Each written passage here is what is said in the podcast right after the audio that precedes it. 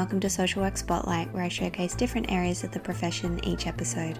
I'm your host, Yasmin McKee Wright, and today's guest is Michelle. Michelle has worked with people in non government and government organisations for the past 17 years, completing her social work training in 2010.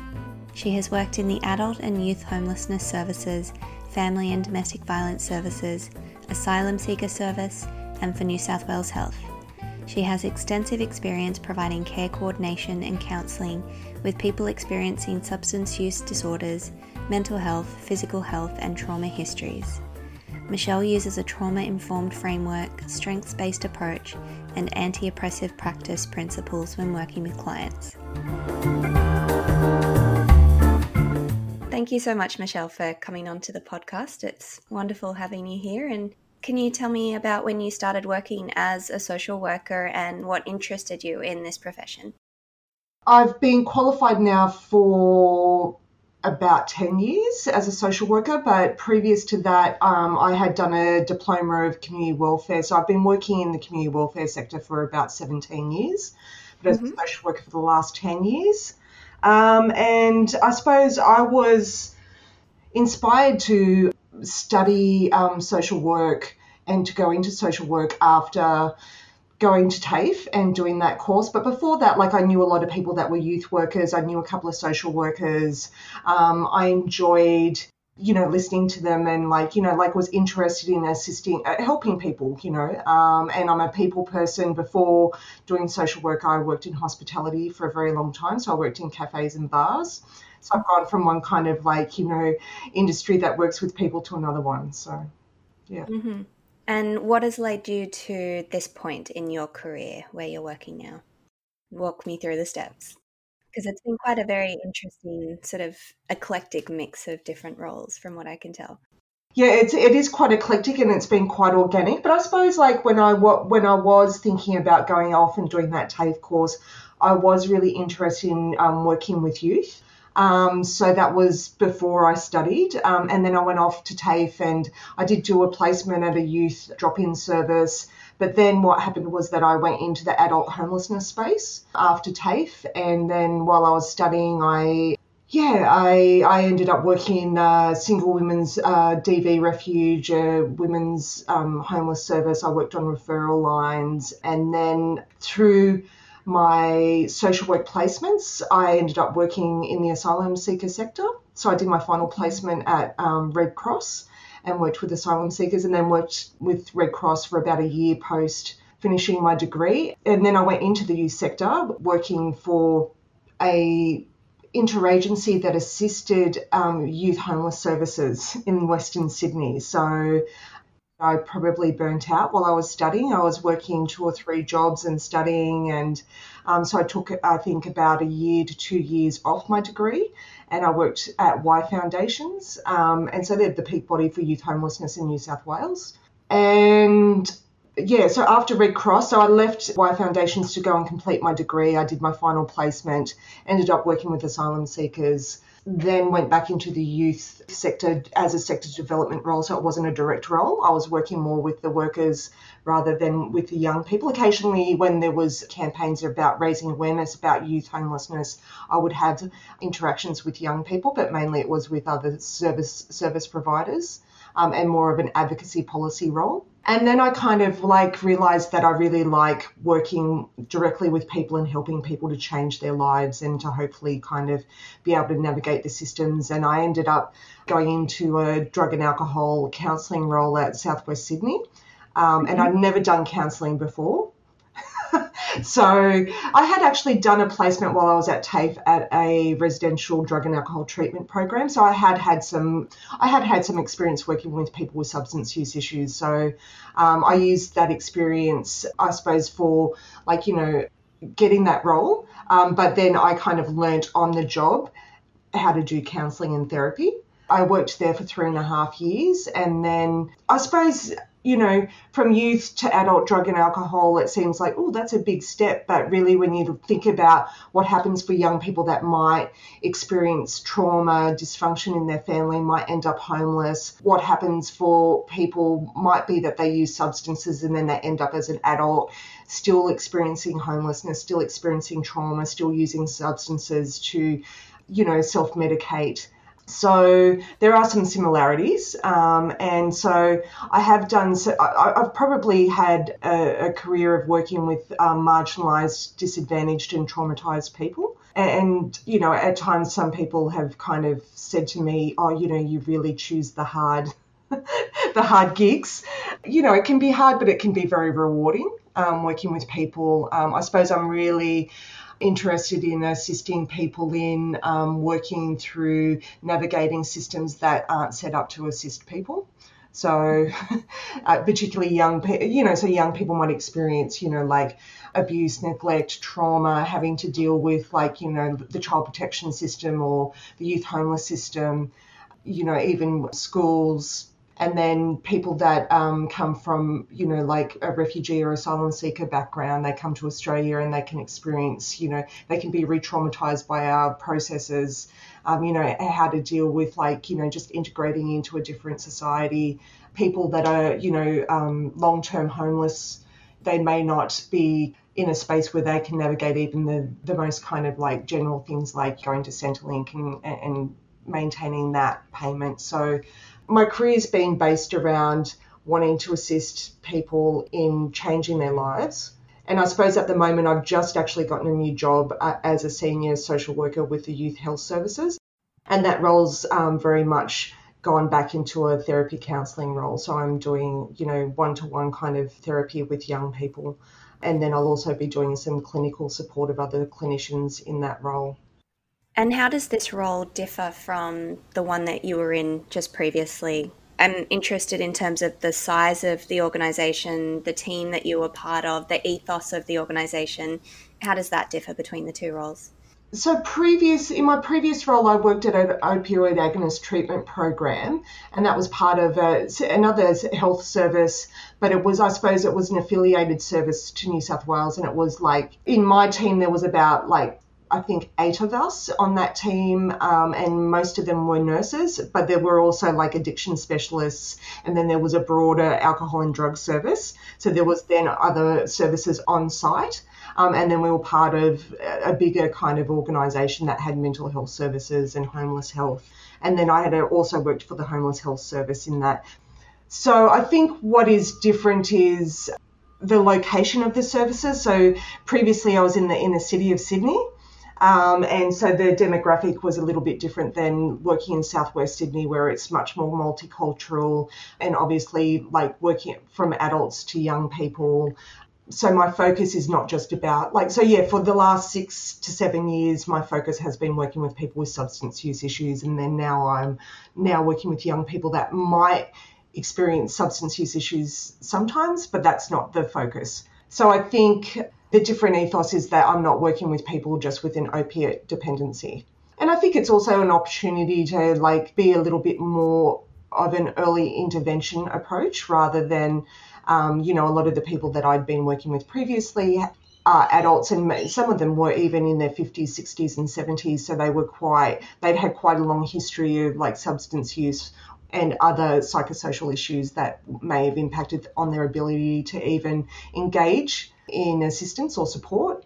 And you're probably seeing them at much more of a crisis point. Yes. In my previous role, a lot of my work was about crisis intervention with people, but also like working with very complex people that may have needed assistance with NDIS applications, housing applications, advocacy around getting DSPs or getting access to supports if, you know, yeah, people that were like asylum seekers that were on visas that may have uh, allowed them to be able to work and have Medicare rights, but they weren't able to work, so they were on no income, and then advocating, giving clinical support to non social workers on how to do care coordination. So I may not have seen people face to face in those roles in my previous organisation because I had two roles. One was at the opioid agonist treatment program, and the other one was in a homeless health assertive outreach service where we were actually going out and meeting rough sleepers in the inner city that were disengaged from mainstream health services and assisting them to engage in like health.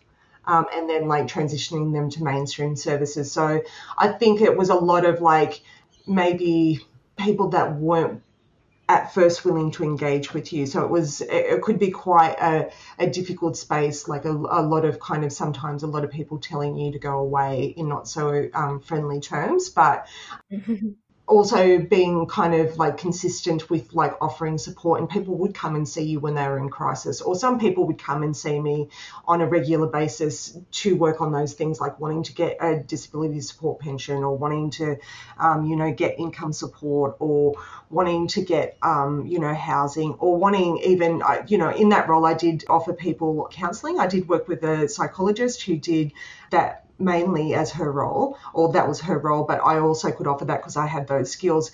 But what I noticed was a lot of people were not actually in the space to actually like kind of engage in in counseling or therapy. I mean, mainly what they needed was their like basic needs met on the day. What I've noticed the difference is is that a lot of the younger people, because it's much more of a counseling focused role, some of them are really willing to engage, but there's still some that are like coerced into coming to the service to, to gain counselling. And that might be through their parents, through schools, through justice, through, you know, a whole range of other kind of influences.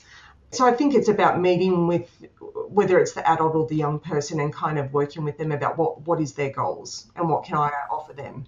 You know, and it may not be that they come and see me for like you know a long time or that it's just that they know that that service is available if they need it. Yeah. I feel like you would have to develop quite specialized knowledge working in an area like opioid agonists and especially it's an interesting team makeup what you were saying where it's predominantly nurses but i feel like also you would be quasi doctor or quasi nurse and, and you kind of have a specialist knowledge about the the medications and what it can do to you and you probably feel like sometimes you're providing information that might otherwise be provided by someone else but you're the one available. You're the one there at the forefront for the most part. I think it does develop your skills in terms of in the two roles that I had in the previous organisation, working a multidisciplinary team and sometimes working with people that had complex health, mental health, or substance use issues, is that my knowledge and my skills were definitely increased around being able to offer people psychoeducation around yes like uh, what are the different opioid agonist treatments? What are the effects of those treatments? What are the options for treatment? What if people don't comply with treatment or like you know engage in treatment? Or if people don't take certain medications, then what are the risks to them or what are the benefits of them taking medication? So, I mean, obviously, like as a social worker, you're not a medical professional. So you're like kind of giving them the psychoeducation and then it's about then liaising with either the nurse or the doctor or or the psychiatrist around like you know this is what you're observing with that client and maybe the concerns you might have around like what the current treatment is and so that they can be reviewed. Um, and sometimes advocating about what the client would like, you know, because they may not be that great about like vocalizing and advocating for themselves, because they might just think, oh, well, why bother? Or, you know, do it in a way that won't get their needs met. Yeah, I think um, it might be a little bit different than like, you know, maybe the traditional kind of role a social worker might have. Yeah. You mentioned before needing to work with their motivation and their purpose for coming to the service. And I know you've done training in motivational interviewing. Are you able to explain what that is for people who haven't done that training and maybe the application of that to social work? Yeah, I think uh, motivational interviewing and social work fit quite well. It's very client centered it's very like working out like so you know it's based on um, you know finding out where people are in terms of their readiness for change um, and so using the, the, the model the stages of change um, and then the way that you're you know using open-ended questions using like questioning around like what would be their motivation for either continuing the behavior or their substance use or like whatever like it is what would motivate them to change and then i suppose like not it's you then like saying like setting goals with them around what they would like some people, for example, might come along and have other people in their lives wanting them to kind of cease substance use or reduce substance use. And then when you speak with the person, they're actually, I'm quite happy with my substance use. Mm-hmm. you know, and so it's it's not like trying to convince them like to you know reduce or cease their substance use but it's about like then like using well okay what is it that you like about substance use? What does that give you? Then and then exploring that with them, and then maybe saying, but you know, are there any negatives about your, um, you know, your substance use? And and then like giving them, I suppose, like the ability to make informed choices, which I think is very much like fits with social work ethics and values and principles around like client-centered anti-oppressive practice. I think, you know, uh, my experience of working in the drug and alcohol space is that there are a lot of external providers that will refer people to drug and alcohol services with the aim of them, A, not using substances or being on a certain treatment so that A, they can keep their children or they, it keeps them out of custody or, you know, and then having to then negotiate with those services about what you can offer the client how you will work with the client that the client it's a voluntary service as far as you're concerned coming to the service. And it might be that that service has a statutory power in terms of saying to somebody you need to go off to counseling or you need to do this treatment to be able to like you know maintain custody of your children or to regain custody of your children. But you know, it's like I suppose then like setting boundaries with that service provider and saying, well, actually, if the person comes along, we'll do an assessment, we'll offer them treatment, we can feed back to you about like what that treatment is, but realistically, it's about the person's own choice about whether they come and engage with us or come and engage with me. So um, I think even that in terms of my experiences that I've worked with a lot of people that like coerce clients is the kind of buzzword, I suppose, or you know, like people that like may not want to come and see you, and uh, and it's about like being transparent with that person, offering them maybe what the benefits would be of coming and seeing you, and that's I suppose that is also part of the motivational interviewing is I suppose rolling with people's resistance. So I've seen people in like eh, they've they've ended up like agreeing to come and see me for counselling because it might meet the need of like community corrections not like breaching their parole or you know and it, that was their pure goal at the start of coming and seeing me and then that changes while they come and see me and sometimes they came and saw me a couple of times and then they left and I never saw them again. And then other times they would come back and say, Oh, actually, I really liked your approach that you were not, that you were saying, like, you know, this is voluntary and that I didn't have to come and see you. And I, I walked away and I thought about that and I, I, I've come back and I do want to actually work on this issue and would like some help with that. So, um, yeah. I guess that's consistent with any training or behavioral change. It, it takes time, it takes consistency, and it takes work on everyone's part. It's it's not just a matter of a quick fix and someone goes to a service and gets it all sorted.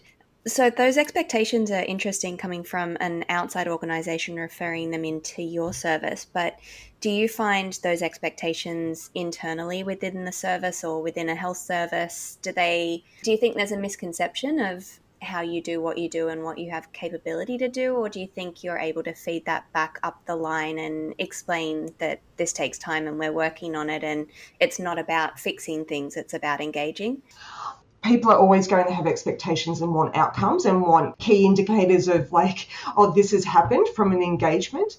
Um, and i think that's particularly with complex clients that um, have comorbid issues and that are like kind of you know maybe been in the system for a very long time, there are like sometimes expectations upon clinicians to actually then go in and like you know have this m- magical kind of wands then like go ta it's all kind of fixed and mm-hmm. you know it depends on the organization i think the organization that i worked for actually understood that space previously around like that like success does not mean that you know people have their lives together in a very short period of time and that like you know particularly in the alcohol and drug space like i think relapse is a part of people's experience. Like people just don't come and have treatment once and then get well and never need interventions again that it is a like it is a condition that people do kind of like relapse and sometimes have periods of time where they go well and then periods of time that they don't and it's about like i suppose like service clinicians and service services being available for people when that when they're needing that kind of intensive intervention or support to kind of get over that um, stuff And I think as clinicians, oh, what I've learned is not to expect too much from people. Mm. or from myself. Like, otherwise, that's when you really have that. You, can burn out, you can get stressed, you can feel overwhelmed, you can feel like, what's the point of me doing this? Nothing is changing. you know, and I felt like that many times, but then when I actually look, sometimes it might be that, oh, the success was that that person, when they saw me in the waiting room, actually smiled and said hello instead of turning their head away or like you know getting um like kind of like worried that I'd said hello to them. A lot of the clients that I worked with in my previous role, if I said hello to them, they thought they were in trouble. Oh, the social worker is talking to me. or I had a few clients say to me, "Oh, well, only the really like troubled ones come to see you, like you're, you know." And I'd be like, "Well, no, that's probably the wrong way of looking at it. It's like sometimes people with complex kind of problems or complex issues."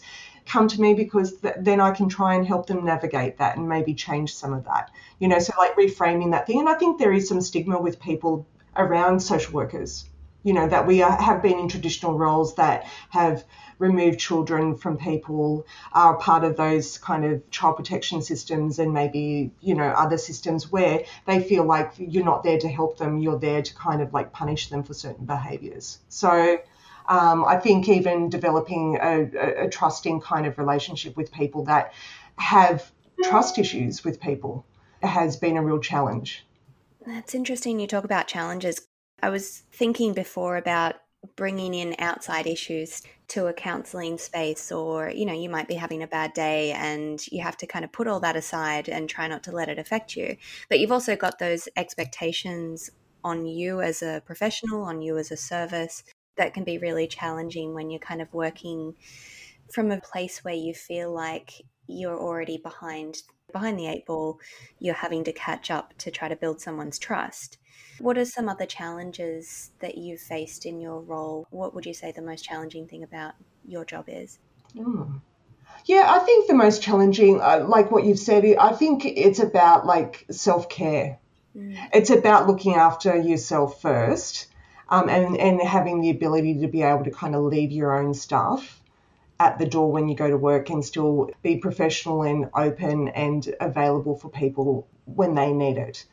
Particularly in my last role, it was very much a space where like people weren't that great with boundaries. And so when they wanted your support, they were really kind of, I want you now and I you will do this for me now and if if maybe you didn't give them a response that they wanted, sometimes it could be quite a challenging space in terms of there was quite a lot of verbal aggression and even physical violence when people didn't get their ways in that space. And that was quite a challenging how do you work with that? And I think it was about like being respectful, being able to kind of say to people, look, I understand that you're distressed and that this is what you know that you're needing support right now but i can't give you support if you're going to behave or treat me that way. If you can calm down if you can talk to me in a calm manner then i'm happy to speak with you. But setting that boundary and then sometimes that would still uh, maybe lead to people being even more aggressive towards you and not taking that personally. Maybe having an understanding that this is how that person has learnt how to behave or they cannot actually regulate their emotions because of maybe past trauma, institutionalized kind of, you know, responses, being non judgmental. You know, it was hard to not kind of be like, you know, this is a really hard space and I may not want to engage with that person because they're like not being very nice right now. But you're actually like, you're the professional. I can imagine you get to know them very well as well. If you're working in a service for, say, two years and you've got regular clients, you would get to know them very well. They would get to know you, and those boundaries could easily be blurred.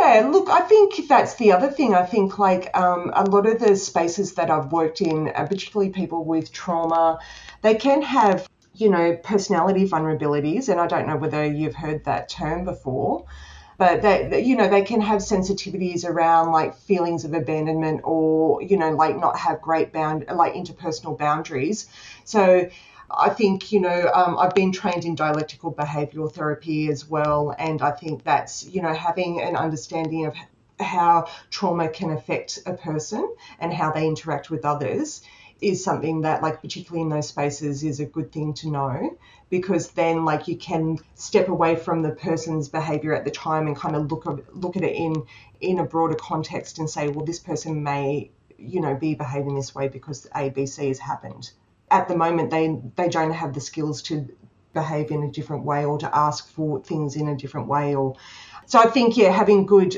having your own boundaries um, knowing when to say no, knowing also when to be flexible. You know, sometimes you do need to respond to somebody because they are in crisis and they will come back to you multiple times on the day. And I think I worked with somebody that was like that over the last two years. You know, some other people were like saying, Oh, look, I think, should you be like giving that person that much intensive support. And I was like, actually, there are no other services at the moment that can actually provide this support to this person. And, you know, so it was not just giving that person one to one time, but it was like then being able to like care coordinate a response between multiple service providers. So I think that was also like what I found was important was that you needed to be able to then like go to your manager or whatever and say, actually, I need to reduce my caseload or I can't actually take on this other client because at the moment I've got this this caseload of complex clients that I don't have the space to be able to provide any more support. Sure. What would you say you love most about your job? What gives you energy? I think what gives me energy is when you see somebody's you see those light bulbs start kind of flickering on with people either that they have hope that things might be able to change or they actually get that they, they recognize that they actually have the skills already that they do have strengths.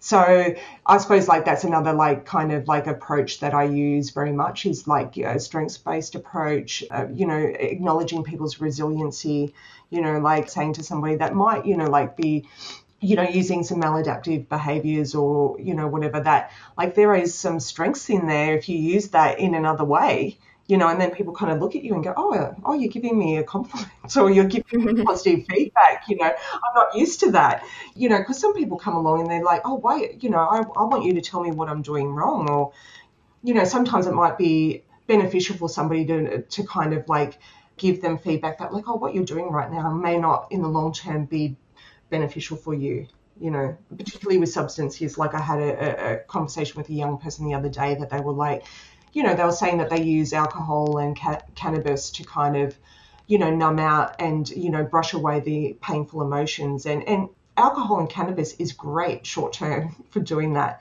And I, and, you know, and I acknowledged that. I said, well, you know, it is actually a really good thing to numb out and kind of avoid your feelings at the time. But then what happens when you when you kind of sober up or the cannabis wears off and they were like, oh, actually it's all still there. And I'm like, that's right. And then like long term, you have all these other negative effects from those things if you actually like, you know, use alcohol and cannabis. I suppose, you know, if you become physically dependent or you use a lot of it, you know, like whether it's like physical, mental interactions with police or what, you know, whatever negative effect you might have from that. So that young person at the end of that, I said, look, maybe this is something for you to think about is what would you like to do about that? Because they actually were like acknowledging that they used other skills like, you know, listening to music or going for a walk or hanging out with friends. And there are other ways of like dealing with painful emotions. I think that's what I like about helping people get the skills to be able to like deal with their day to day life without having to kind of like go to those substance use or self harm. Or I think that's something that's new in my new role. Not that it's new, but uh, because I've worked with adults that have done self harming behaviors, but there are a lot of young people that their go to is like self harming. So a lot of cutting. And so, you know, not shaming somebody for doing that or saying that's wrong. Because I think then that would they come and talk to you honestly about like, actually, I'm doing this because then you can say, oh, actually, okay, I can get that that would actually be helpful for you at the time, but then what else, you know, exploring those other things. Yeah, they might not have an opportunity to talk to anyone about their cutting behaviors or self harm. And, and a lot of people would be telling them, like, you need to stop that. You know, and if you tell somebody to stop something that's actually helping them to deal with their emotions without giving them the skills to to kind of um, manage those painful emotions, then you're taking away something that might actually be helping them to survive. Mm-hmm. So it's a steep learning curve, I think, because I did go into the space and think, oh, for young people, you know, I'm a bit like nervous about this because I've been working in the adult space for such a long time, and I think, um, and it's no different. It's just that, like, yes, young people, if they're under a certain age, there is different things to think about, like, you know, like that there will be parents involved, or like it won't be the young person making a decision about what their treatment is if they're under 14 or or even under 16, depending on their capacity to make informed decisions and stuff like that. So, how do you think the way social work is done, or maybe even the understanding of the social work role in that space, has changed over time? I'm a social worker, but really, I mean, I don't mind doing case management or care coordination, but I think the therapy and the counselling is what I actually really like doing. I, I, have heard a few social workers saying, oh, well, social workers don't do counselling, but there are a lot of social workers that do counselling. Because I feel like there are so many more, there are more approaches coming out and more ways of doing things, and such greater crossover between the interdisciplinary roles. Mm. And I'm just wondering how, given that you've worked in spaces that might not traditionally be seen as social work spaces, how has the understanding of the social work value add developed over time? How have people started to understand the role of social work and its application in that area? I think it's slowly changing. I mean, the, I think in my last role, a lot of the, particularly the nurses, still would think of the psychologist first when it came to the counselling role.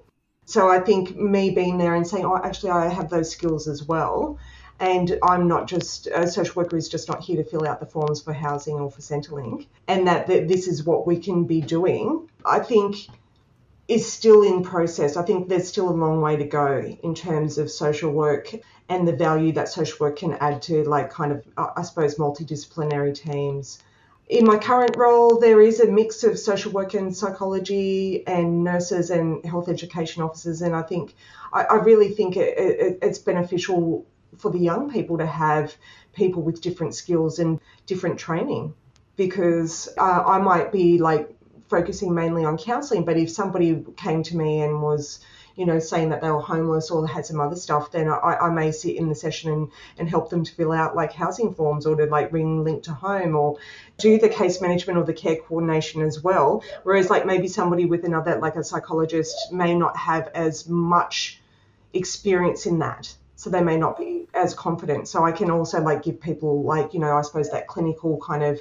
support in doing that as well. That's the benefit of that you're training other people to be able to do that job as well. I mean, I used to say it's not rocket science, some of the social work, you know, stuff. They'd be, oh my God, that's so, oh, you're amazing. How did you know about that service? And, you know, like sometimes I'd be like, I Googled it. you know, like. I, I searched, you know, whatever, like, you know, like a search forum, I suppose that you, or search engine you might use. Like, I'd be like, you know, oh, community transport in blah blah area and then it'd come up. But like you know maybe it's because i've been working for 17 years in the field and working with people that need services and that has become my kind of bread and butter kind of knowledge. Whereas if that wasn't your knowledge and you were trained in nursing and your your focus was on people's physical health needs and their medications and you know and it wasn't about like finding out how they can get from a to b or what housing services are available out there. So I think that's kind of like, yeah, like developing other people's knowledge. And then, I, like as you said uh, earlier, I've learned around medications and around like physical health conditions and things I never thought I would even think about, you know.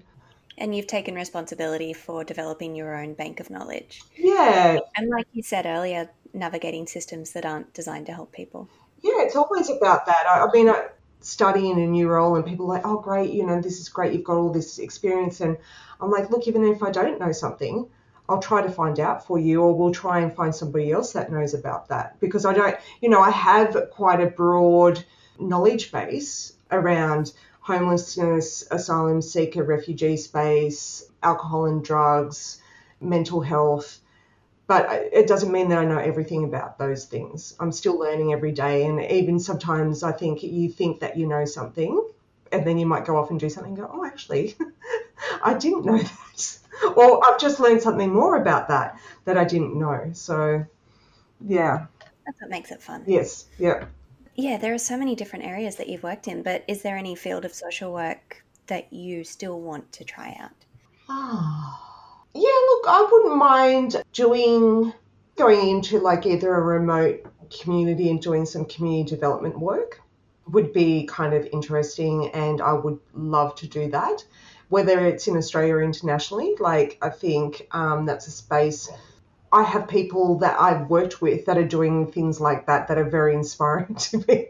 You know, yeah, like I just watched somebody on Instagram the other day that's working in Lebanon, and and I was kind of like, oh, this is just um, you know incredible that I've worked with this person, and they're now like living in that country after what's just recently happened, and they're like coordinating responses to assist people to rebuild their houses and you know their lives. And and I don't know whether that's where I completely want to go, but I, I like I definitely like think I would like to go and assist probably in in um, Aboriginal communities in Australia, like go and like go and do some work. I think that would be very enriching for myself to learn more about our Indigenous culture and to to give back to to those communities, and um, and it would give back to me to learn more about their culture and to, to to also like get to explore this wonderful country that we have, you know. Yeah. Yeah. Is there any kind of social work that hasn't interested you at all? Something you're not attracted to? I probably wouldn't go and do a social work uh, role in a like a medical ward in a hospital. I mean, even though I've worked in local health districts and I've worked uh, attached to a hospital, I've always kind of been either in yeah, like I've done the kind of like kind of out there kind of wild, you know, like homeless health, you know, the drug and alcohol space. Yeah, I don't think I would really like to be on a on a medical ward in a hospital, just doing that kind of straight social work kind of role. No. Mm-hmm. Do you think it's more sort of the short session, like single session stuff that is not as appealing to you? Yeah, I think I do like building a relationship with people and having some long term engagement with people because I think there's a benefit in that short term and, and those social work roles have a place. But I think for me, I just uh, it's never appealed to me. I don't know why, because I do actually like kind of those short term outcomes where you go, yes, I achieved something today. Mm-hmm. Um, but yet uh, I'm attracted to the roles that like tend not to have a lot of those short term goals every day. But I enjoy the process of walking alongside somebody and and seeing kind of change slowly happen. Even in terms of the counselling you know, model of, you know, the mental health care plan of it being 12 sessions, I think sometimes is really unrealistic for some people. For some people, it works and they only need a short term intervention. But for people with complex trauma, 12 sessions probably is just the tip of the iceberg. Even for people to engage and trust you to say something can sometimes take two years. I did just move after being in a role for two years, and I think a lot of the people when I was leaving, like, probably felt like they just had started to trust me. And I felt like that I was just, I just kind of scratched the surface with people. And does that make it harder for you to leave that role then if you feel like you've just developed that trust? Sometimes, yes, sometimes it does. But sometimes things happen and you decide that it's time to move on or that you've done the work that you can do there and that actually it's this other work that I want to go and do. I suppose I was, you know, I've always been somebody that will give things a go. And sometimes I've tried things and they just haven't been the right fit for me long term. I've learnt a lot from taking those risks or that, like going and doing that role, but then it's been like, actually, I don't actually want to work in this space because I'd rather be off and going and doing this. I think in the end, you if I was to stay in a role because I thought, oh, you know, people have just started to trust me, then I'm kind of, I'm not. You're potentially doing a disservice. Yes, I think so. Because I think that what I try to teach people or, or to model with people that I work with is that you can have people leave your life, doesn't have to be a negative thing. People do come and go from your life, and you can have people in your life for periods of time that can have positive impacts, and that it doesn't have to be a negative thing that they actually leave because I think a lot of people do have that fear of abandonment and they've had lots of loss in their life. And and so they do kind of have that trust those trust issues and so they hold back. But I think hopefully I've had the ability to kind of you know be transparent with people and say actually like I may be here for X amount of time or I might be longer and we don't know that. And we don't know how long you will actually access this service. But while we're here we can work together well hopefully to work towards your goals or yeah I know you're only new in your role, but Are there any programs or projects that you're really interested in taking on? Anything you think needs a little bit more research or just a bit of exposure to something? I think the service is in the in the midst of change, but I think for me, I'm keen to kind of maybe like partner up and do some therapeutic groups. They have done that in the past, but at the moment, I suppose it's been impacted by COVID. So at the moment, a lot of their groups that the health education officers um, would be running have either um, stopped or have moved online. And then the opportunity to do face to face groups or activities or events are restricted at the moment. So I've even been thinking, how could we do a therapeutic group online? Uh, maybe that's something to look into. Yeah. And just the complexities of how people engage over a, an online platform and then, you know, keeping people safe in that space, following up with people if they did have stuff that came up through the group. There are probably people that are doing some kind of groups online, but yeah, that's something depending on what is going to happen with COVID. I'm still pe- seeing people face to face. There is the option of telehealth and doing, you know, sessions over video or on the phone. My preference is face to face. And then also it's about physical distancing as well. Like if we can't have the 1.5 meters, we actually clinicians and the client need to wear masks. And for some people, that's really distressing. I mean, I don't like wearing a mask. I had to be in full PPE the other week, and I was I really appreciated the nurses that are doing that for 12 hour, you know, shifts or however long, eight to 12 hour shifts or 10 hour shifts. I was for maybe three to four hours and then I'd have a break and but I was like really kind of overwhelmed with it, just how intense it is to have like that gear on for a whole day. So yeah, it's interesting because they've tried to make it as much as possible business as usual, but really everything's put on hold. They're just able to provide the most basic of services. And as you've said, you can't continue with any of the, the quality improvement stuff or any of the groups that you'll be interested in trying out. But there are also impacts of people who are homeless or at risk of homelessness or experiencing domestic and family violence, like what you've been dealing with, who can't distance, who can't afford masks, who, mm. you know, they can't adhere to any of those restrictions. So it's challenging. Uh, you know, I've been watching it from afar because I'm not in that space at the moment, but I think there's been a lot of good work done by services that work with, particularly inner city homelessness, around responding to COVID. And also, like that, there has been a response from New South Wales Housing um, and FACS around accommodating people in accommodation and then placing them in long term housing out of COVID. It's been seen as, oh, it is actually possible to actually provide that and give people intensive support to get into stable accommodation. I think it's taken a pandemic for them to be creative. Yes. Yeah. But I mean, that's the positive out of the pandemic, maybe, and hopefully it continues after COVID finishes because there just needs to be, you know, a few changes in terms of how we respond to some people that might need more intensive support to maintain their tenancy, like their housing, um, because just giving a person a house is not going to mean that everything's okay. I mean, there are approaches that have been called housing first, but when you look at the, the whole model, it's about the intensive support of that person while they're in that house as well.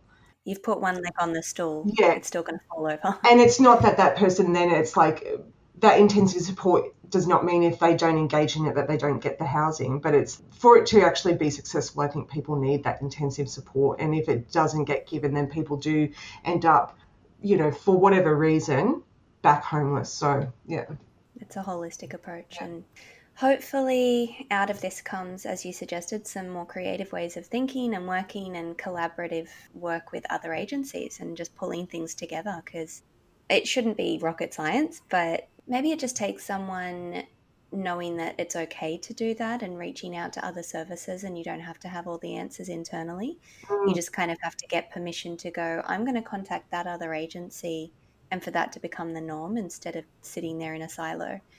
Yeah, I think so. I think that is out of COVID what I've what I've observed and what I've experienced is that there has been a lot of things that have done for the first time that people have been talking about for years and years that haven't happened for whatever reason, and some of them are political or like, then you think, well, why can this not happen when COVID's not happening?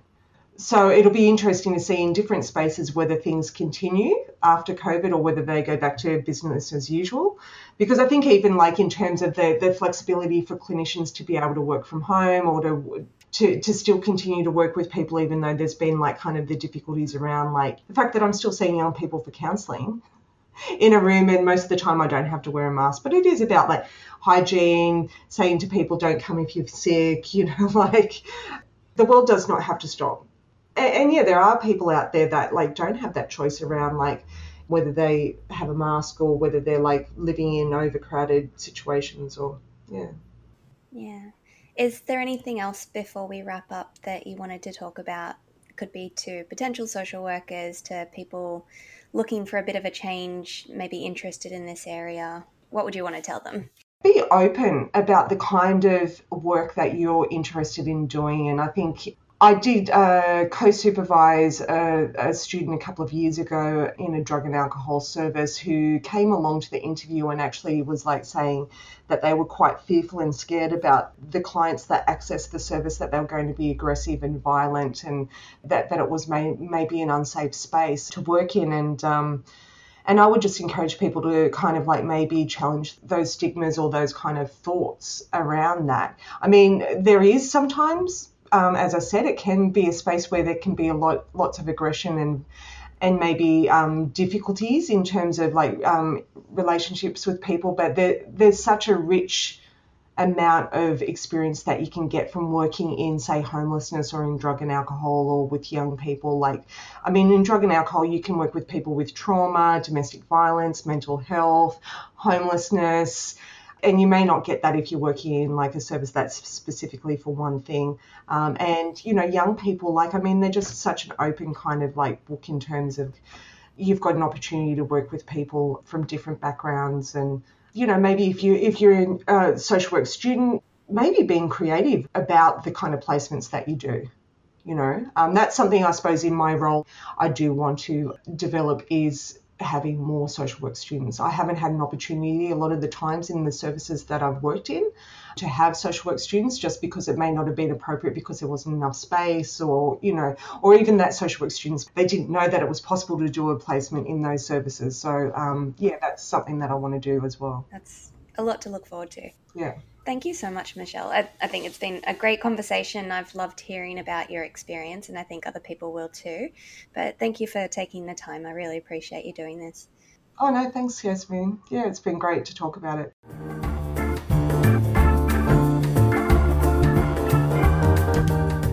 Thanks for joining me this week. If you would like to continue this discussion or ask anything of either myself or Michelle, please visit my anchor page at anchor.fm slash socialworkspotlight. You can find me on Facebook, Instagram, and Twitter, or you can email swspotlightpodcast at gmail.com. I'd love to hear from you. Please also let me know if there is a particular topic you'd like discussed, or if you or another person you know would like to be featured on the show. Next episode's guest is James. James is a new graduate currently working at Focus Home Care and Disability Services. James has also worked in aged care at St George Hospital and in the social programs team at the City of Sydney, supporting the development, implementation, and evaluation of various social inclusion and community development programs.